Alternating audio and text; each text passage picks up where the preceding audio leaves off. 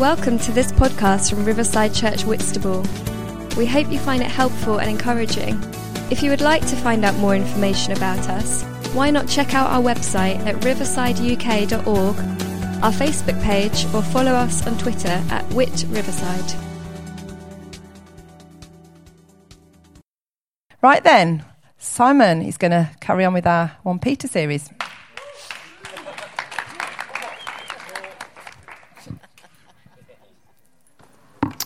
How are we doing? So I'm rocking the full suite of Access All Areas wristbands. This is the only benefit of arriving early. They give you every single wristband that they got going, just in case you need to get somewhere you can't. So I'd hate these things. Anyway, we're going to continue our Living Differently series in 1 Peter today. I've got a tough job because all the guys who've spoken before me have done such a fantastic job, so I've got to really knock it out of the park this morning. And having slept on the canvas, I don't feel I can do that. But I can manage something. Let's go for it. So we're looking at 1 Peter 2, 11 to 25 this morning. So I'm going to pray and then we'll read through the section together. Father, we just thank you that you're at work over the whole face of the earth. And we're just so delighted to be part of your kingdom, part of your church. And Lord, whenever your church gathers in larger sections or amounts, God, it's just wonderful just to hear and see that demonstration of variety and creativity and passion, God, that's present in your church. So, Lord, we just pray that the guys at Wildfire this morning have a fantastic time. We pray we'll have a fantastic time here. And, God, we just want to be caught up more and more in what you're doing across the whole face of the earth. We thank you, Jesus. Amen. Amen. So 1 Peter 2, either on your devices or on the screens, let's read from verse 11 down. Dear friends, I urge you as foreigners and exiles to abstain from sinful desires which wage war against your soul. Live such good lives among the pagans that though they accuse you of doing wrong, they may see your good deeds and glorify God on the day he visits us.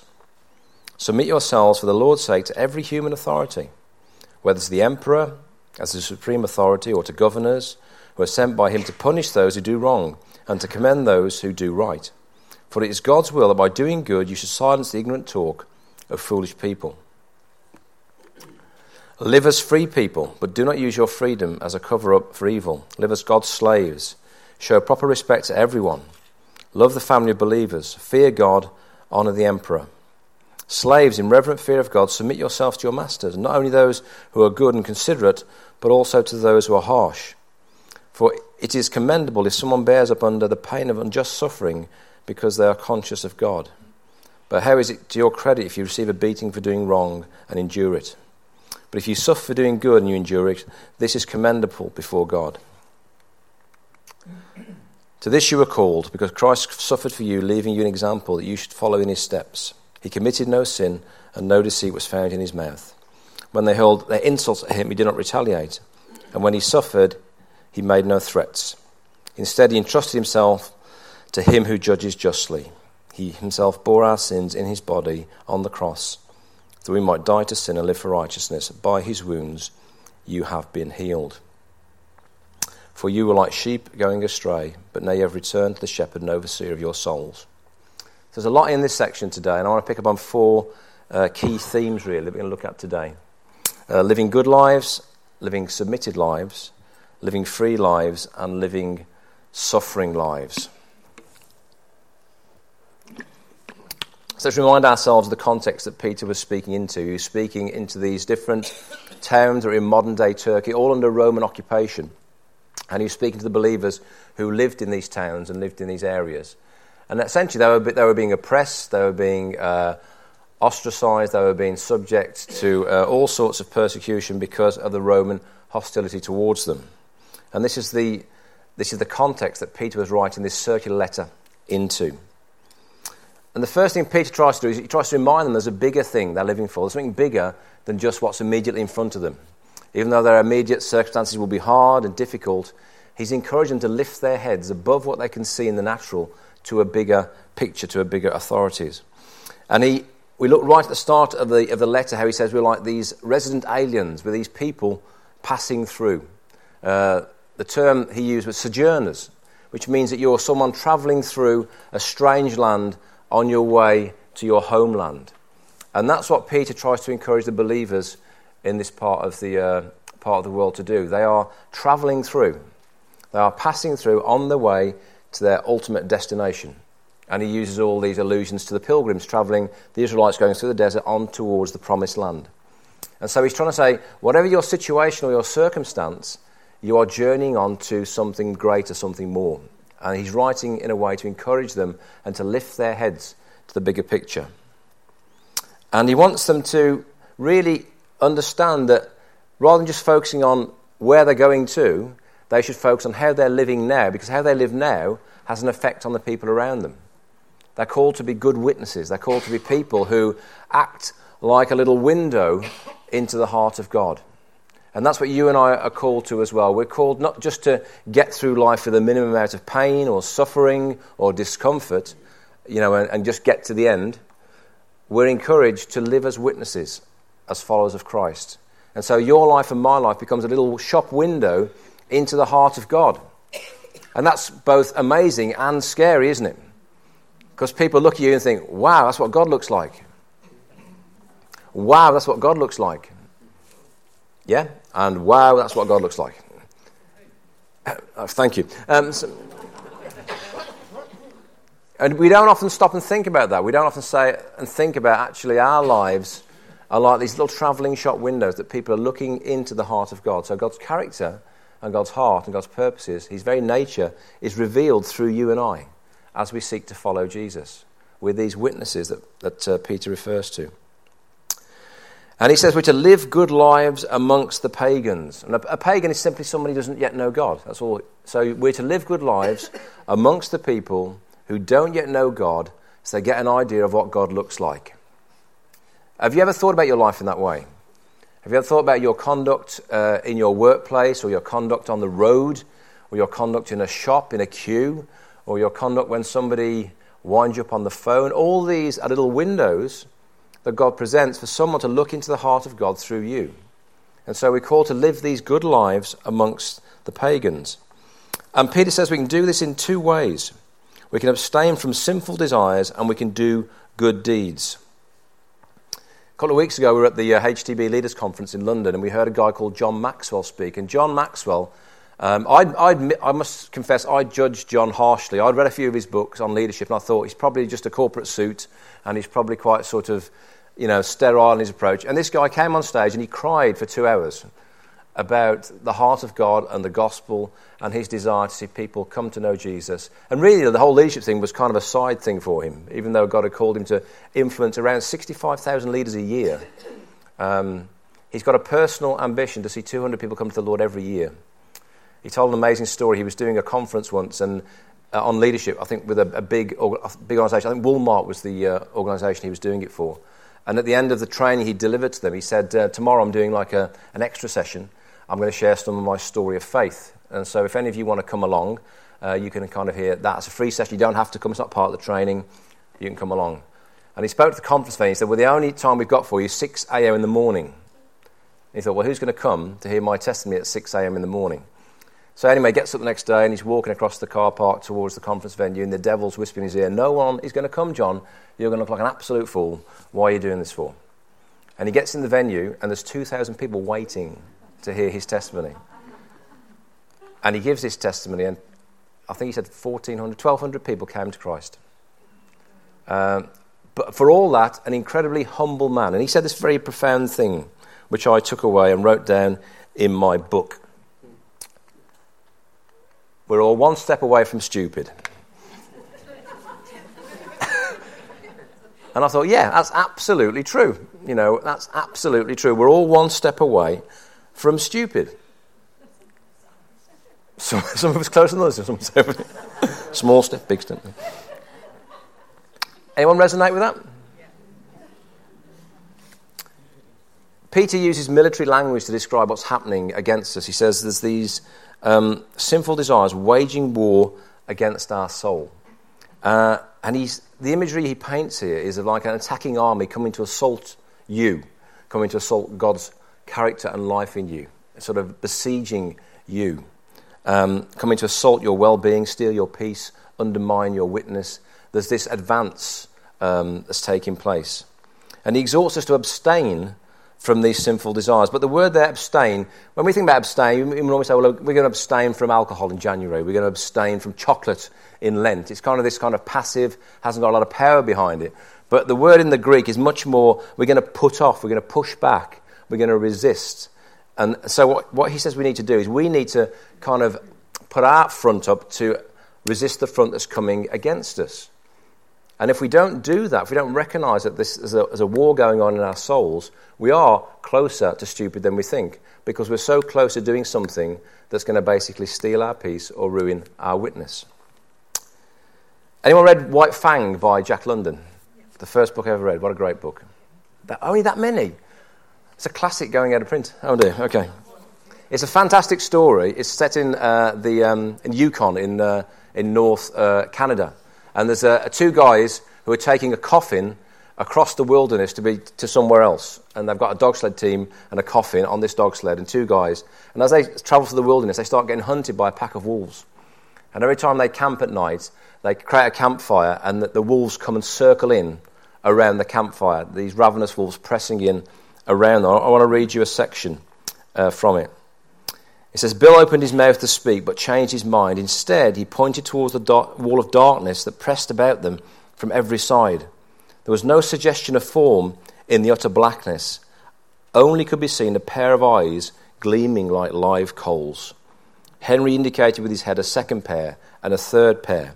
A circle of the gleaming eyes had drawn around their camp, and now again a pair of eyes moved and disappeared and shifted, only to appear moments later. So they're in the middle of the wilderness, they've got a campfire, blackness, darkness, woodland all around, and the wolves are pressing in, looking for an advantage. And it's only the light of the fire and the heat of the fire that's keeping them back on the perimeter. Now, Bill and Henry knew if they step away from that light and that heat, then they're going to be food for the wolves quite quickly. In fact, if you read the story, you'll find out later on that actually poor old Bill does decide to go and take the wolves on in their own territory, and he never comes back. So you're left with Henry. Henry's gradually getting his dogs eaten one by one every night, and literally it's down to Henry in the coffin by the end of this first section of the story. And in the end, he builds a circle of fire around himself to protect himself from these wolves that are pressing in, looking for an advantage. And that's what the picture that Peter's trying to paint against these desires that are warring against your soul. They're looking for advantage. They're looking to come and steal peace from you. And if we don't recognise we're in a war, if we don't recognise that these things are taking place, then we are very close to doing something stupid that's going to undermine our very witness. John Maxwell said this, which was very profound. He said, we have upward hopes, but downward habits. And so we often aspire to be someone better. We aspire to be more godly. We aspire to be more prayerful. We aspire to be this. But actually, unless we start with the hard work of looking at our lives and our habits, they're only ever aspirations. And he said, we've got to start working out how to go uphill towards the character that we feel we should be or feel we want. But if we don't deal with these downward habits, then we're always going to be pulled back in that direction. Peter tells us that our well-being is not just for ourselves, it's for us because we're witnesses to the people around us. We're witnesses, these shop windows. It's so important to recognise that. Live good lives amongst the pagans. Even though these people might not understand you, they might mistreat you, they might ridicule you, they might persecute you, you're still called to live a good life amongst them, because in that way you demonstrate the heart of God. Around AD 112, there's a guy called Pliny the Younger, and he was a Roman governor of Bithynia in Asia Minor.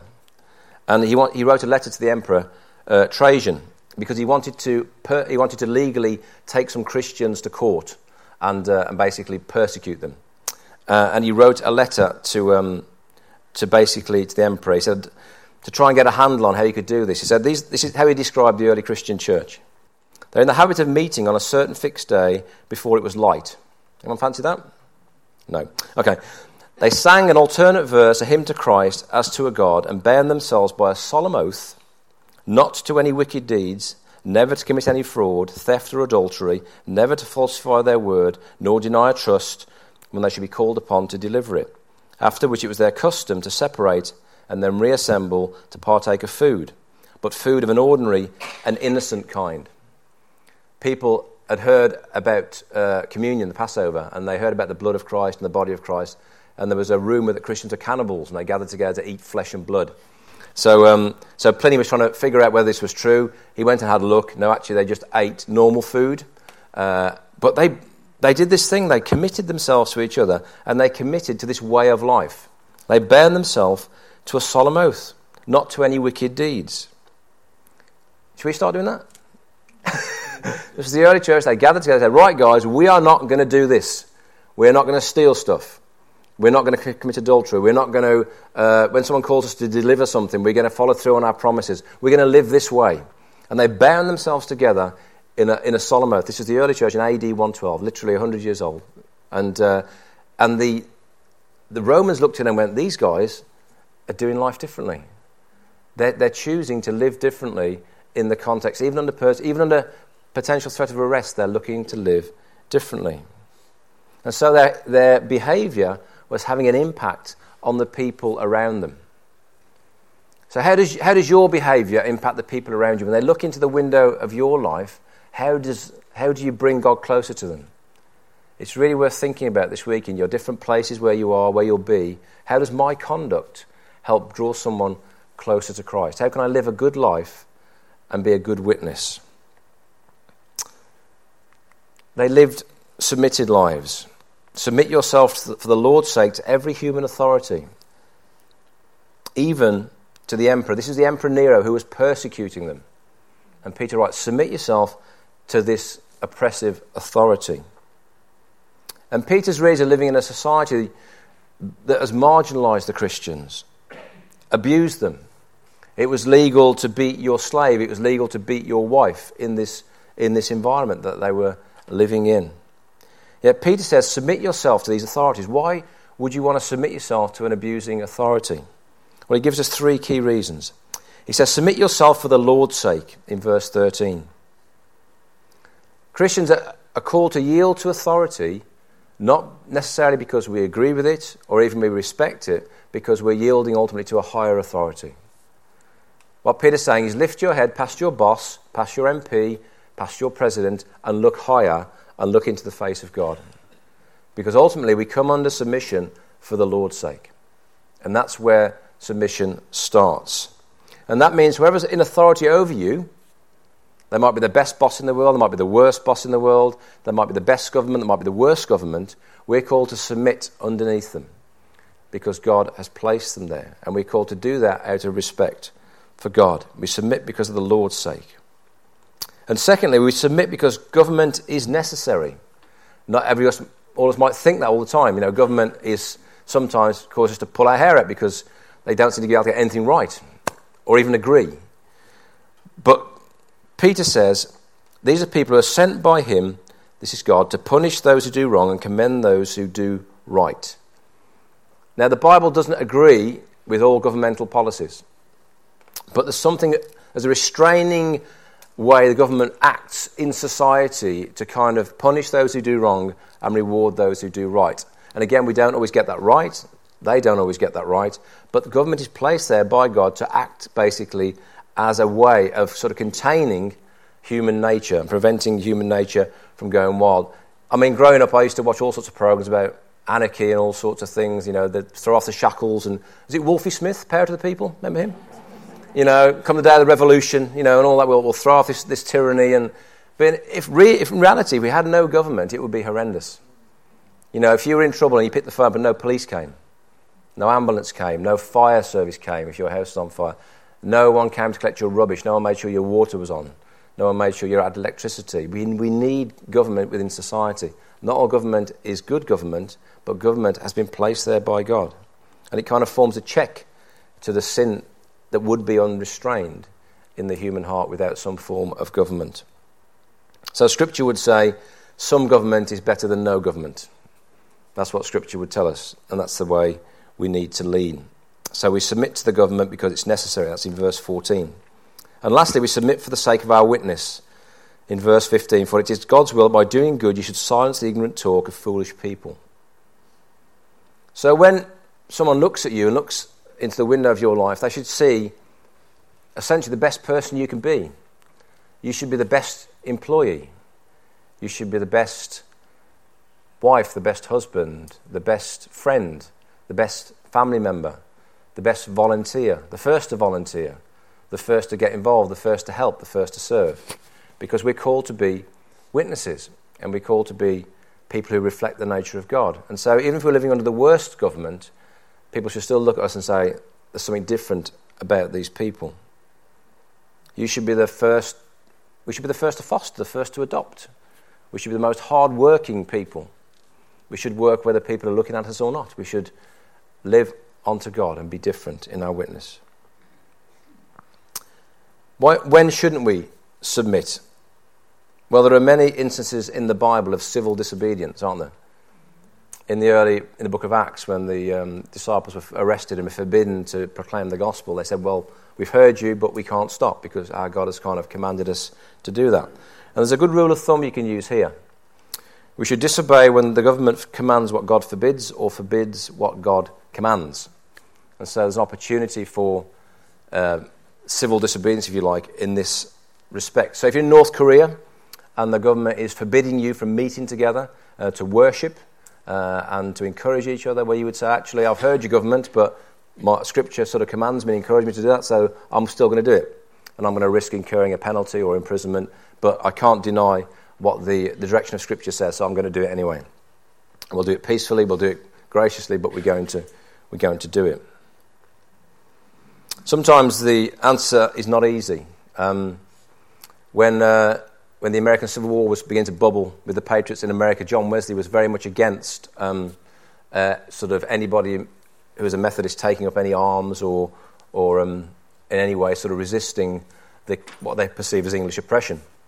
Well, Francis Asbury was his first sort of primary disciple who went and took Methodism to America, and he was very much for taking up arms and basically resisting the English oppression. So you had two incredibly godly, prayerful theologians who were taking a different stance on a situation that was happening in front of them. So we're often faced with these difficult situations in life, and we have to nuance how we respond to them. In 1965, Martin Luther King Jr. led some marches in a place called Selma, Alabama. Anyone seen the film? I'll play a clip for you in a second. And these marches were organised by non-violent activists to try and help with voting rights for African American citizens who were continually either blocked or prevented from voting, even though they theoretically had a vote. It was their constitutional right to vote. And these marches took place on the border from Selma into Montgomery. And they were peaceful marches. They were there just purely to demonstrate people's right to vote. And the first two times there was violence, there was pushback by the authorities, and lots of people were injured. All the marchers were pacifists, but the authorities really went very heavy-handed on them. And that only drew more attention and more support. I want to show you a little tiny clip from the film. The president doesn't want us to march today. The courts don't want us to march. But we must march. We must stand up. We must make a massive demonstration of our moral certainty. I'm so glad we're here together today. I thank you for standing up, for we shall be victorious in our quest. We shall cross the finish line hand in hand, for we shall overcome. All right. Incredibly powerful film. I don't recommend it to you if you haven't seen it. It dramatises the documented footage that took place there. But those non-violent marches, they made a huge difference because they put pressure on the president, on the government, and there was a whole reform around the Voting Rights Act that took place, and it was classed as a landmark achievement for the civil rights movement. So those guys decided that they had to do something. They had to kind of respond in a non-threatening, civil disobedient way, and sometimes we get called to do the same. You might be called to do something and respond in a way that causes you to stand up against what the government is putting over you. But we're not in the same situation that these guys were under Roman oppression. Many of us won't ever experience a similar thing to this. But we are called to live under authority that God has placed there for our protection and to be the best citizens we can be. And the best gift you can be to somebody else is to be the best you can be. You know, so your ethic should be, I'm working unto God, I'm going to do this unto God, whatever the circumstances around me. We're not called just to go with the prevailing culture, we're called to stand against it. We're also called to live free lives. Peter says, live as free people. Don't use your freedom as a cover-up for evil. Live as God's slaves. Show proper respect to everyone. Love the family of believers. Fear God. Again, honour the emperor. Honour this oppressive figure.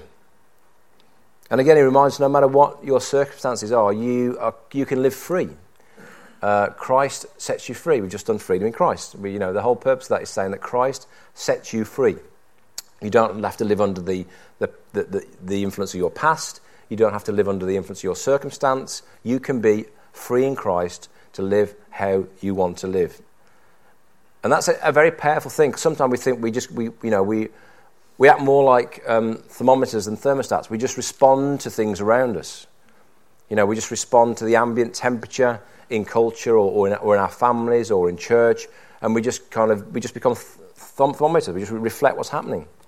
But God says you're a thermostat. You can change culture. You're called to change atmospheres, change temperatures, change culture. The way you live and the freedom that you live under means that you can bring change to the people around you. And no matter what's going on, no matter how tough it is, Peter would say, live free. But don't use your freedom as a cover-up for evil. You know, don't use it that way. Don't use that freedom that you have just to get away with things, just to do things that aren't honouring to God. The people around us in some way are enslaved. If you don't know Christ, you're enslaved to something. You might be enslaved to your past, you might be enslaved to your future, you might be enslaved to your job or your situation or to sin or whatever else it might be, you're enslaved. But in Christ, you're free. But Peter says, now live as a slave to God. Freely choose to serve him.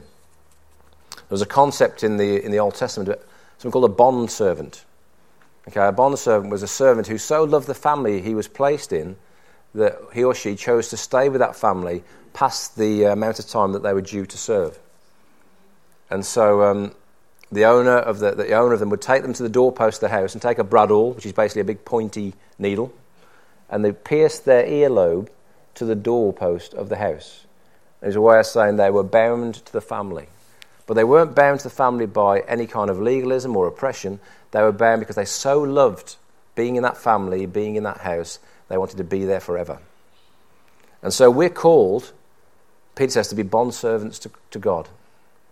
We serve God and we honour him first, not because we're oppressed or because we're controlled or manipulated, but we've decided to pierce our ear to the doorpost of heaven, haven't we? We've decided to throw our lot in with God, and we say, God, I'm going to be a bondservant. And Exodus 21 says that person will be a servant for life.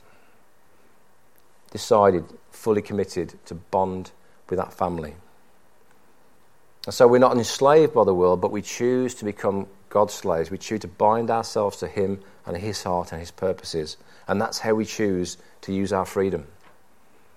That slave didn't have to go to the doorpost. That slave didn't have to become aligned with that family. You don't have to become aligned to God. You don't have to do what pleases God. But Peter says, live it in a way that reflects the heart of God. Become his slave. Become his agent, his hands and feet to the people around you.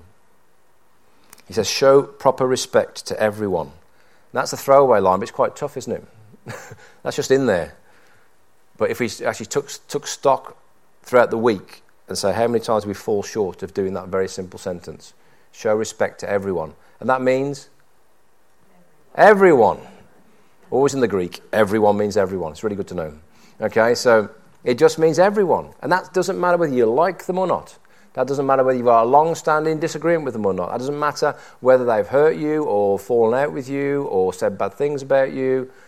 Show proper respect to everyone. The person who cuts you up, the person who doesn't let you out. What do roads bring out the worst in people? I mean, but that, you know, if you want to see what your witness looks like, what's your driving like? What goes on in that car? Show proper respect to everyone. Use your freedom, because you are free. Use that freedom as a way of giving a gift of respect to every person you meet. Love the family of believers. Again, that's a powerful witness when you demonstrate love to one another. Again, not just the people you like or your friends or the people you've known a long time. How can you show love to a new person, someone you've never met? The great thing about going camping with a few folks is they go, I didn't know that person was in our church. I didn't know you were in our church. And they start to form a relationship. There's lots of new people in Riverside. Make it your mission to speak to a new person every week. The worst thing that happened is, well, I've been here 20 years. And I go, oh, sorry. I used to that all the time. You know, that's the worst thing that can happen. Are you new here? No, I've been here 10 years. What's the worst that can happen? Oh, I'm sorry. You know, I've got a terrible memory for names or faces. Make it your mission to go and show love to new people and to each other. The family believers. Fear God. Live in that way that your eyes are lifted towards Him. That's where your freedom is used.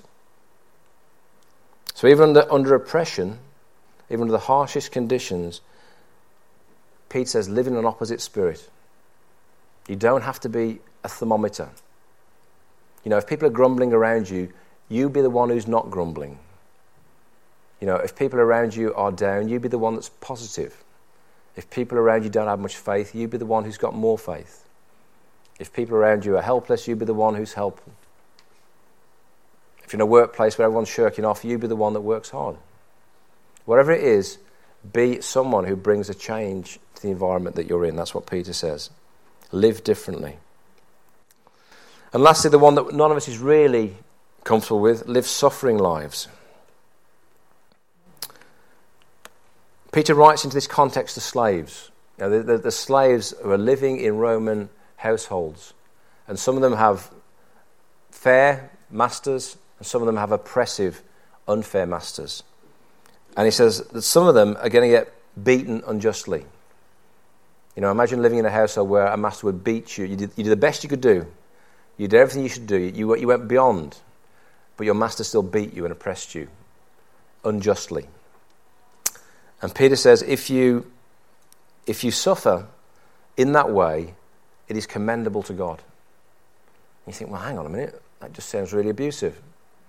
And it was abusive to the people who were living under it. But Peter was saying, lift your head and recognize there's a bigger authority at work. And if you can live under oppression and suffering, even though you are doing the right thing, then you are mirroring your Saviour. Because Jesus suffered greatly for doing nothing wrong. Amen?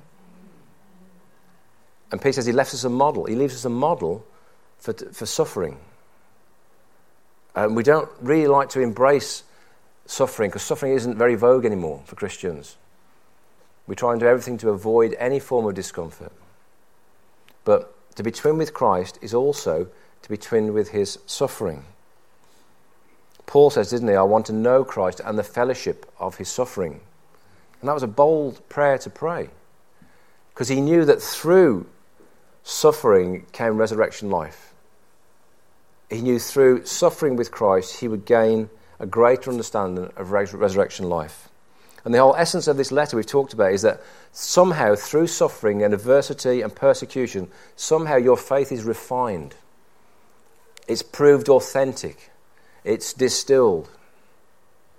And it's made something that's of greater value, because it's been tested. It's been put under strain, under load, and it's proved to be genuine. And that's what's so incredible about Christians who suffer in places of persecution. I'm reading a book called Just Mercy by a guy called Brian Stevenson. Again, I heard him at the HTB conference. He's an American defense lawyer, and he works hard on trying to get equal rights, particularly for people on death row, because he's recognised that a huge majority of men on death row are people of colour or people of very poor background. And because of lack of defence and a lack of proper legal representation, they find themselves pushed through the courts and they're waiting death sentences. And he's written an incredible book called Just Mercy. And I want to read you, a section of it.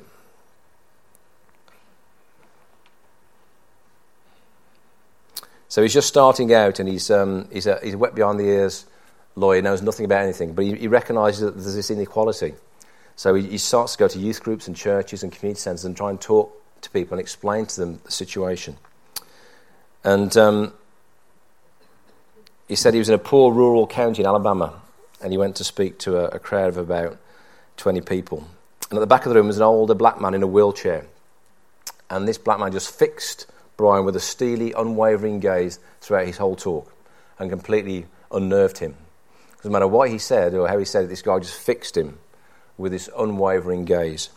And at the end, this guy got wheeled up to Brian, and Brian was kind of terrified what he might say to him. And he said, "Do you know what you're doing?" And Brian was like, "Well, I'm kind of, telling them, do you know what you're doing? And do you know what you're doing?" And this went on for quite a while, and Brian was like, "Okay, I don't know what I'm doing." And he said, "You're beating the drum for justice." And he said, "This is the section I want to read to you." He said, "You see this scar on top of my head?" And he tilted his head to show me. "I got that scar in Greene County, Alabama, trying to register to vote in 1964. You see this scar on this side of my head?" I turned and saw a 4-inch scar above his ear. "I got a scar in Mississippi, demanding civil rights." His voice grew stronger. He tightened his grip on my arm and lowered his head some more. "You see that mark? That dark circle at the base of his skull. I got that bruise in Birmingham after the Children's Crusade." He says, "People look at me intensely, and people think it's just an old man covered in scars, cuts and bruises." He said, "For the first time I noticed there were tears in his eyes." He placed his hand on my arm and said, "They aren't my scars, they aren't cuts and bruises. These are my medals of honor." Now, as Christians, how many medals of honor do we carry? How many scars for Christ do we carry in trying to do the right thing, in trying to go in the opposite spirit? Most of us hate the thought of any kind of discomfort or pain coming our way, but there's people out there who are trying to live the right way and trying to do the right thing, and it's costing them dearly. At the Open Doors Conference a couple of weeks ago, I heard a story of some Anglican priests who got taken to China, and they got taken to a Chinese church sort of meeting with some local pastors. And the first thing the pastors did was said, "So what wounds for Christ have you received this week?" And the Anglican guys sort of looked at each other and went, "We're from England. We don't kind of get wounds for Christ." And all these Chinese kind of leaders looked at each other and went, "Silly English pastors, let's explain to them. Is there no devil in your country?" And they kind of looked at each other and said, "Well..." And they said, let us explain. If you go and confront the evil in your town or your city, you will get wounds for Christ."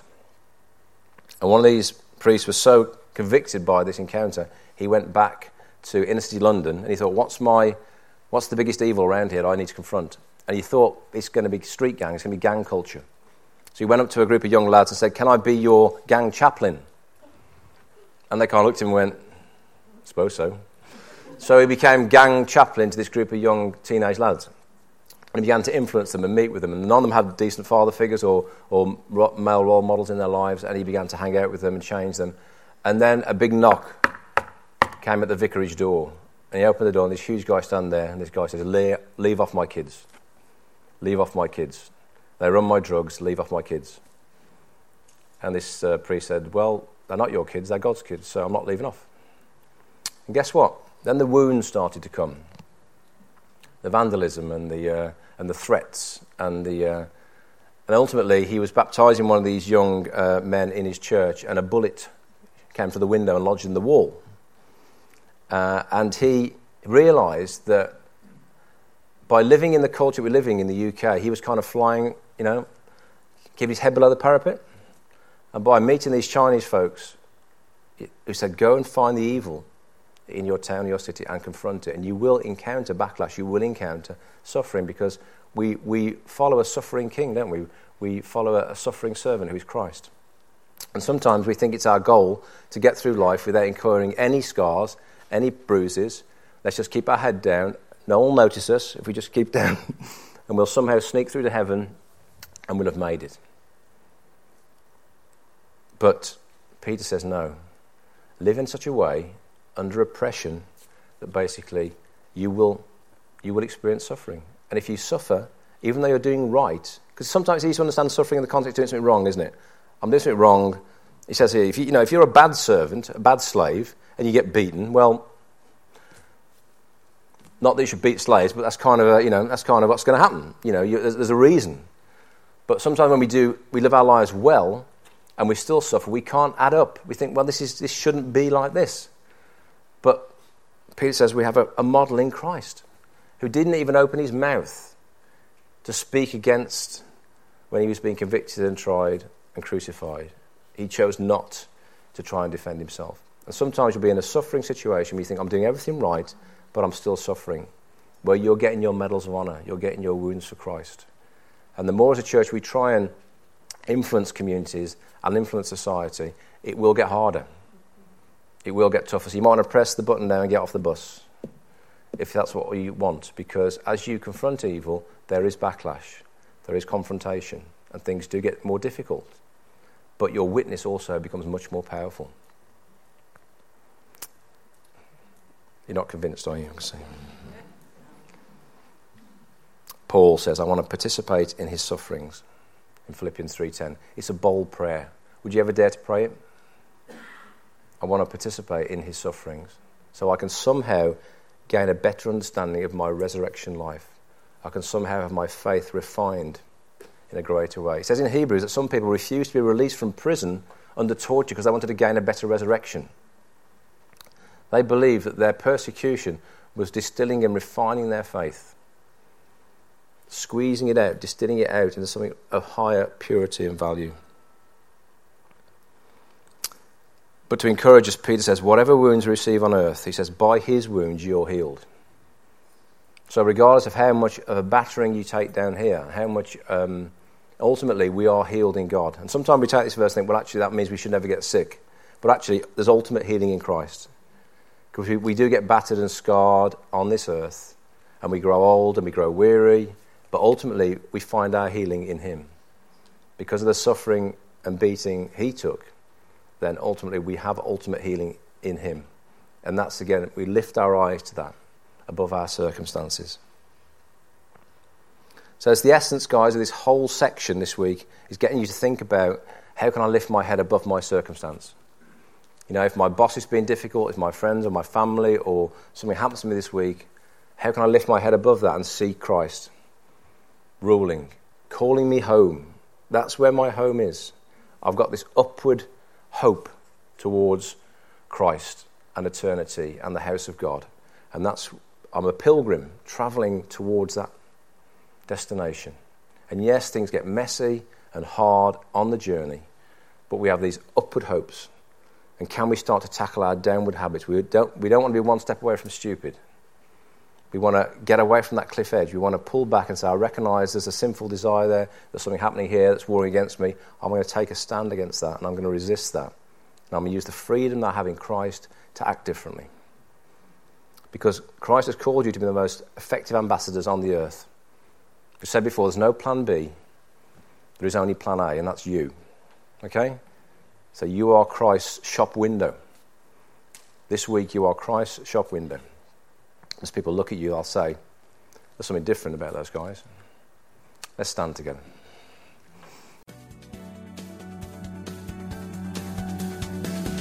Thank you for listening. If you would like to contact us about this talk, to hear more or to find out about Riverside Church Whitstable, then visit our website at riversideuk.org.